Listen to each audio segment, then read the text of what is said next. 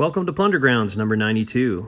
This is the second half of the discussion I had with Cody Mazza of the No Save for You podcast about our favorite original edition retro clone, Delving Deeper. If you haven't heard the first part, it might not make a lot of sense. So head on over to No Save for You, the podcast. I'll leave a link in the show note and listen to that first before you jump into this second half. If you're ready, here we go. Plundergrounds, Plundergrounds, welcome back to a brand new show. Ray's gonna take you where you didn't know you wanted to go. Fantasy and dungeon delve, science fiction, watch yourselves. You had a note in here uh, when, when we kind of talked about what we might discuss, and you said underworld versus underground context expectations. What do you mean by that? Um, yeah, I think it's um, you know, if someone says, "Okay, we're going underground," then you expect, you know, it, as someone who lives in a, a real place like Earth, if you go underground, you expect to see certain things like caverns and some small creepy crawlies, bats, Mhm. maybe. But if you say you're going to the underworld, then you know, I, I don't know about you, but I've never been to the underworld. So then, you know, my my preconceived notions about what's underground changes, right? There could Right. be anything down there. There could be slimes or demons or you know whatever it could be down there. Um, and I think that's a cool way to word it because when you say, you know, okay, the dungeon's underground, then your players automatically start thinking, even if it's subconsciously, you know, what's underground. I can't remember if that came from Philotomy's musings or if it came from uh, this book, but it does refer to it as the underworld, and I like that. Uh, Philotomy's musings has a great chapter just called the mythic underworld, and it basically Right. is addressing exactly what you said, which is, hey, this isn't. Uh, it doesn't have to be normal. It doesn't always have to make sense. It's a weird Right. place. It's a it's a mythical place, right? When when uh, Ulysses pours out libations to the dead to get you know some guidance to talk to the dead, he's not uh, checking to see where they go to the bathroom or Yeah, right. if they're Yeah. uh, what the carrying capacity of the dungeon is. I almost wonder if they did that. There was an episode that uh, DM Dad did a long, long time ago about him generating a random dungeon from the 3 Mhm. booklets, and there were like, you know, there was a black dragon ten levels under, but no exit for it. So he's Right. like, well, how does it go to the bathroom? Where does it go to hunt? And you know, I guess back then people weren't really concerned about it, or it didn't really matter because they were just having Mhm. fun with the game. Yeah, maybe it teleports out. I mean, there's all kinds Yeah. of. I mean, Right. it is a right. You can um, asking those questions can be fun if you're open to like weird answers. Right. Because it's a weird, it's a weird world. It's a world full of magic, and it's a world that doesn't always make sense by conventional logic. Yeah, and I think um, calling it an underworld just reinforces that, which is cool. What's some of the what's some of your favorite things about delving deeper? the monster stats they're so it's a one line you know if you Mhm. look at the the book it's you know one line across which makes it easy to you know you can look at it once and memorize it and then not have to look at it again uh so you get that what do you call it eyes up gaming right so i'm not looking Yeah. at a book i'm looking at my players um, That's right. cool. There's very few monsters with multiple attacks, which is kind of interesting. yeah the combat is so fast i found in barrow maze you know we blow through an encounter in like five minutes and it could be a Mhm. complex encounter and you know even in a game like bx or something it would have taken longer Yeah, definitely. Uh, how lethal do you find it? well we had a tpk in the first session but um i find it about as lethal as most osr games i guess it really Mhm. that kind of depends on your dm style i will say at first level you have one to six hit points and all damage is one to six so you could very easily die in the very beginning Yeah, it's almost not fair to talk about first level. Um, Yeah. uh, You know, for lethality, but once you get to second or third level, uh, you know, it's it, it- don't be stupid, and you'll probably survive. Um, probably. maybe well how do you so how do you handle when your characters level up how do you handle them gaining hit points I like the way you do it. Uh, I like to Yeah. re-roll the hits. So you you have them re-roll their. So in other words, if a, if a fighter goes from level two to level three and gains another hit die, he'd roll all three hit dice. all three hit dice yeah Yep. And if the and if the amount is higher than his previous amount, he takes it, and if it's not, you don't. Yeah. Uh, so I I tried to make it a little bit nicer. If if the total isn't higher, then you at least gain one. Oh, Um, that's right, and you gain one. yeah. Yeah. No, I think that's good. And it, what it really does is, if you had a terrible roll at first level, it Yeah. erases over time. You're going to get a better Yes. roll at some point. Yeah. Right. And uh, to be fair, if you have a really good roll, you're not as likely to improve it much. So, Yeah. yeah, it's a nice uh, kind of power curve. hmm And I um, let's talk for just a minute about. I realize that we pointed people at Philotomy's musings, but the thief class. Uh, you know, the argument that sticks with me for not having thieves has to do with usurpation of the role of, you know, figuring things out, right? Of, Yeah. of finding traps and all that. So the idea is that if you don't have the thief, then everybody does that. Right. When I did Barrow Maze the very first session um, with a different group, I allowed thieves, and we had a thief. And what I found was people were disengaging when it came time for the thief to do things. Mm-hmm. Okay, you come to a door and they're like, okay, the thief will handle it, and then they're off doing something else or not paying attention, or not even, maybe not that they're not paying attention, but they're just not engaging in the fiction or um, with the other players. And when I remove them, I find that everyone wants to do something to make sure that there's not a trap on that door.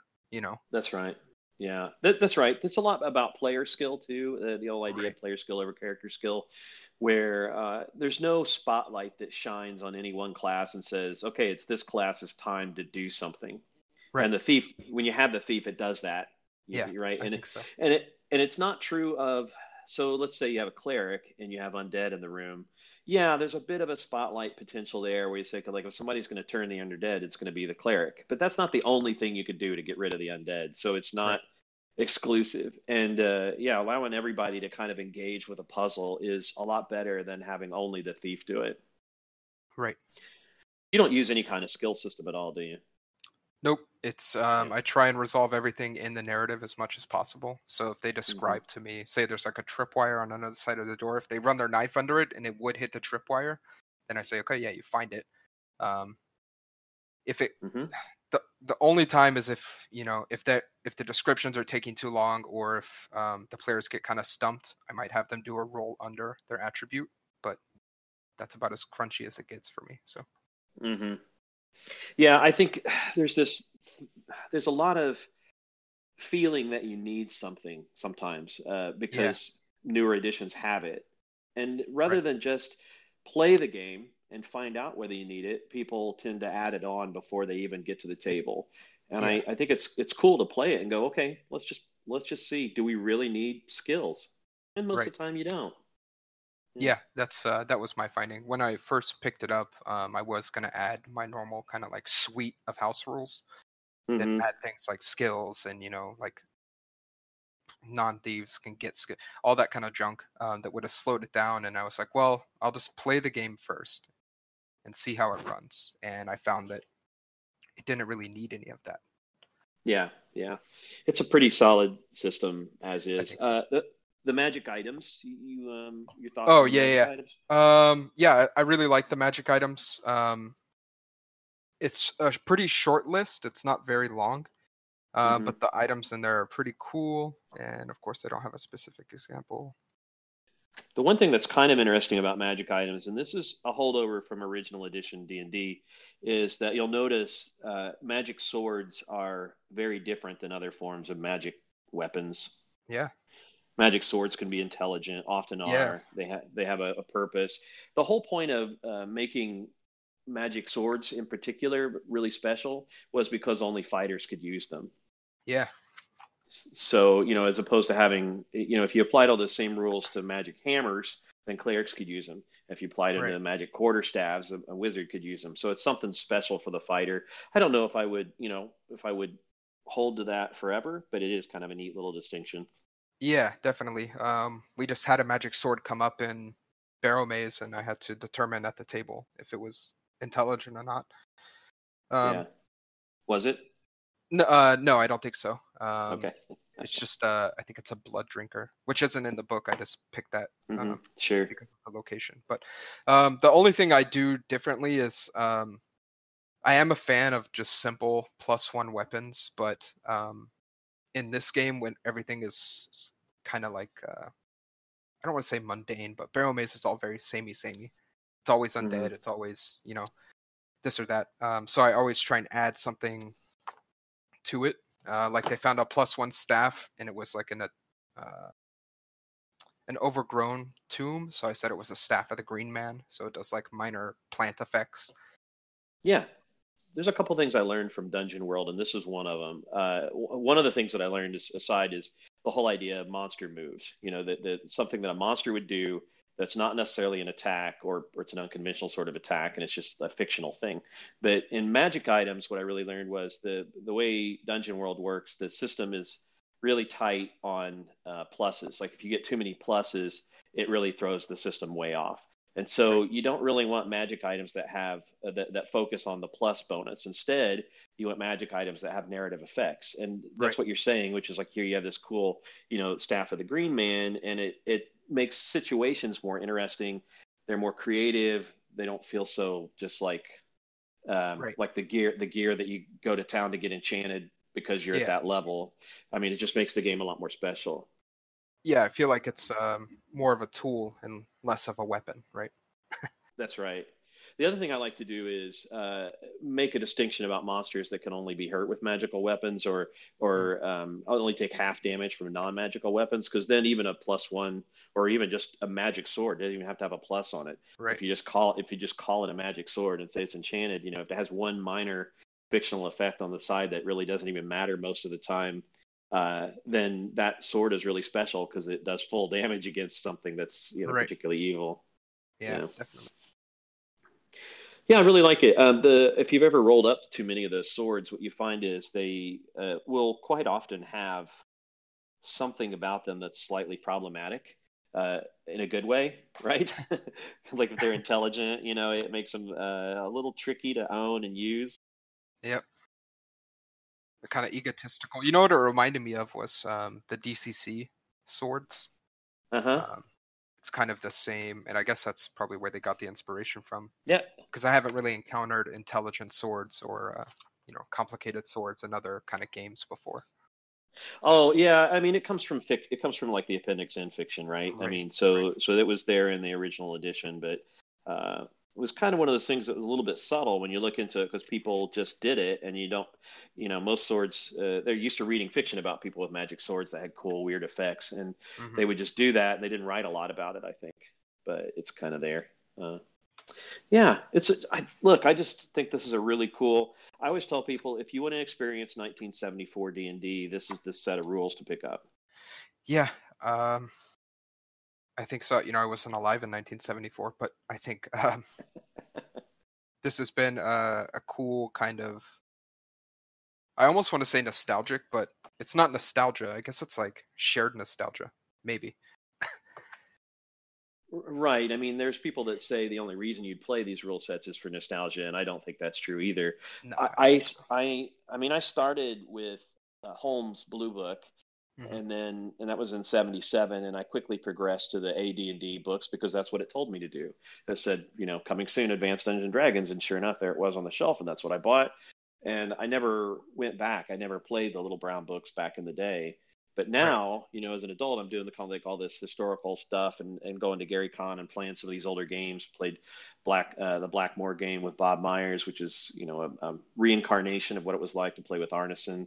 Right. Um, played in uh, a zero edition game. Played in a couple of those actually.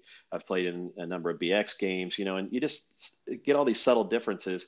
But I really am drawn to going backwards now, not not forwards on that. And how um, somebody, one of the other podcasters said this just recently. They were talking about editions and how every time there's a new edition of a game, they don't really find them fundamentally that much better than the original edition. And I I think there's a lot here in this original edition of D and D. yeah, there was more than I expected. I'll say that. Mm-hmm. And and less, it's one of those less is more kind of things. Like you, you Mhm. think, well, because all these rules got added later, add more flavor, more character to the game. Yeah, maybe they do, and maybe they don't, right? when you Right. sometimes it's just escalation and addition for the sake of escalation and addition. Uh, not saying it's bad. It's just uh, it's just different, right? Right.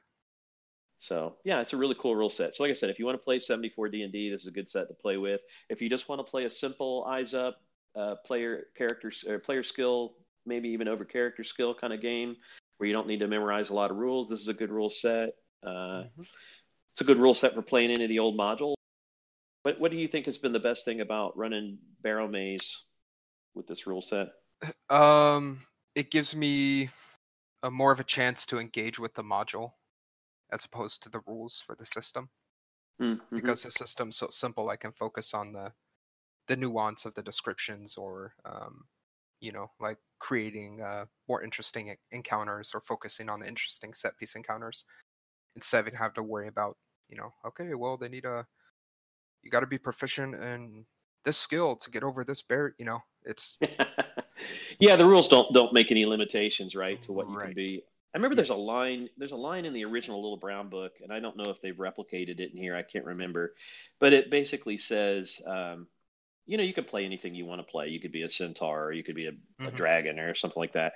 And I always thought that was weird. That line in original D and D, you read that and you think, but how? Like, like there's Right. no there's no there's no explanation of how you do that and the answer is just figure it out just negotiate it with your gm you know Yeah.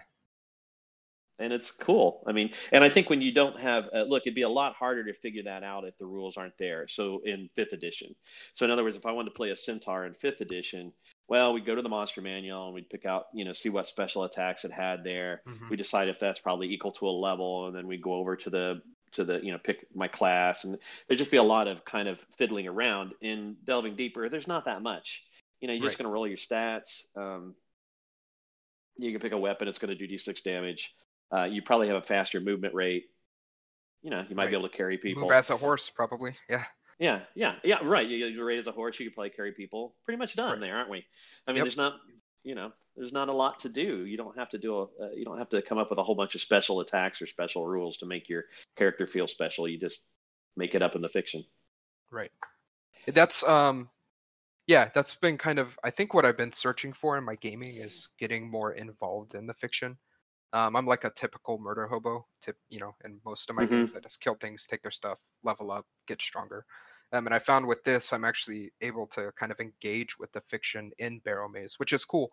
Um, I wrote up a bunch of like uh, the historical backgrounds. I changed a bunch. It was yeah, it's just been um, allowing me to focus on things that I think matter more than rules. Hmm. So. is it a pacing issue like you had that first combat it was over in five minutes and you're thinking now what or I we went? no, um, well, maybe that a little bit.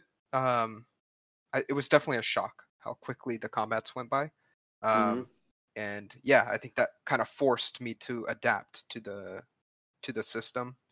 Um, and say, okay, you know, in, in a typical game, this combat would have taken 25 or 30 minutes, and that's you know a third of my session, but it took five minutes, and now we still have two and a half hours. So it just right changed the uh, way, um, and it also helps me become like a better writer. I think um, yeah, I've expanded my vocabulary so that I can use better descriptive words. Um, just you know, I feel uh, a lot better about it. So That's cool. I've enjoyed reading the uh, thread in the Audio Dungeon Discord where you guys talk about it. There's a it's a, uh, a mercenary crew that you're that is kind of a thorn in their side, the Bogtown Bastards. Is that right? yeah, Bogtown Bat. Yeah, exactly. Yep. They uh, they claimed the Barrow Maze as their territory and started scalping people who went in there, and yeah, they actually had a run in with them in the last session, and it was kind of a a really interesting encounter. And It's Yeah. funny because I'll flip over to that thread once in a while, and I'll see your players planning what they're going to do to the to the Bogtown Bastards the next time Yeah. they see one. And you can tell that's really gotten their goat in a good way. Right. And um, I'm not saying you can't do that in other systems. You certainly can. Um, Oh yeah, it totally can. I- I just think for me, look, I work a pretty stressful job, and I got a, you know, pretty stressful life anyway.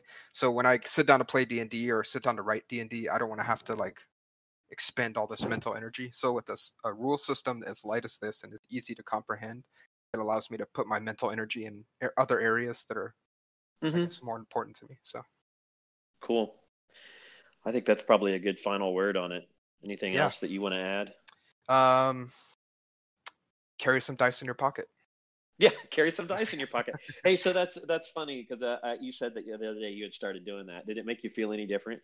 Yeah, uh, I felt like I was standing up straighter and I was ready for anything.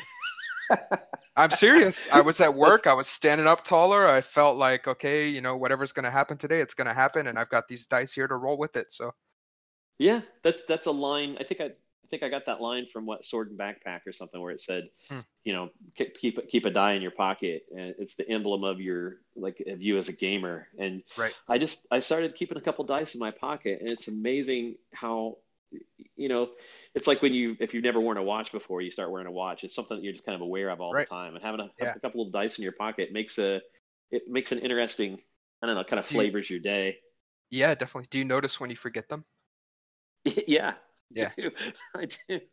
Yeah. Uh, sometimes I intentionally leave them behind, and then I think, you know, later I'm kind of like, well, I feel kind of lame. I feel Right. less powerful. Yeah. Yeah, definitely. Yeah. What is it? What is it about that? Dice haven't. They're what? Uh, what's the It's the secret of the nerd. We can't we can't share it. I'm gonna look it up because I love this line so much. Uh, I'll edit this little searching out here, but Sure. yeah, I, something I it's uh yep sword and backpack on dice. So this is from the, my blog, the Viridian Scroll, and it says each player should possess a personal 20-sided die. The die is used to resolve combat, make skill rolls, and so on. Sharing a die is fine, but it's weak magic. And sword and backpack, dice aren't just tools; they're a direct line to fate a link to the great mystery. As such, they should be respected. Your personal die should be carried in one's pocket at all times. It's a totem, respected as such. and I, I really like that line about a direct line to fate, a link to the great mystery. You Right. think about the history, the history of sortilege. You know how you would uh, they would draw lots to see who was guilty or to Right. decide which course they were going to take. They, whoever they are, right? They, ancient wise people. Yeah. yeah, I kind of carry my uh, just like basic D. I'm gonna start carrying my uh, favorite D20. I think now. Uh, I have I have tried. Uh, I first started out by carrying a D20 and two D6s because that felt the most That's what I carry now. Yeah. old school thing to have in my pocket. Uh, Sometimes now I just do one or the other. Oh, okay, I see. Yeah, but yeah, and I um, there was a day that I intentionally chose really small dice to put in my pocket because then it like didn't seem so chunky and that it was weak. It didn't. Yeah. You know, it's, it's not as powerful. good. Yeah. Yeah, that's right. It's less powerful. It also makes you feel like you're ashamed of something that you should. Yeah, you're trying to hide it. Yeah. Yeah. Someone asks what that bulge in your pocket is, you take it out and show them. That's that's that's right. You can say that's my dice, right? Yeah, that's you wanna, right. You want to throw some dice? Let's let's game That's right. Well, thanks for joining me, Cody. yeah, thanks for having me. Uh, this has been good.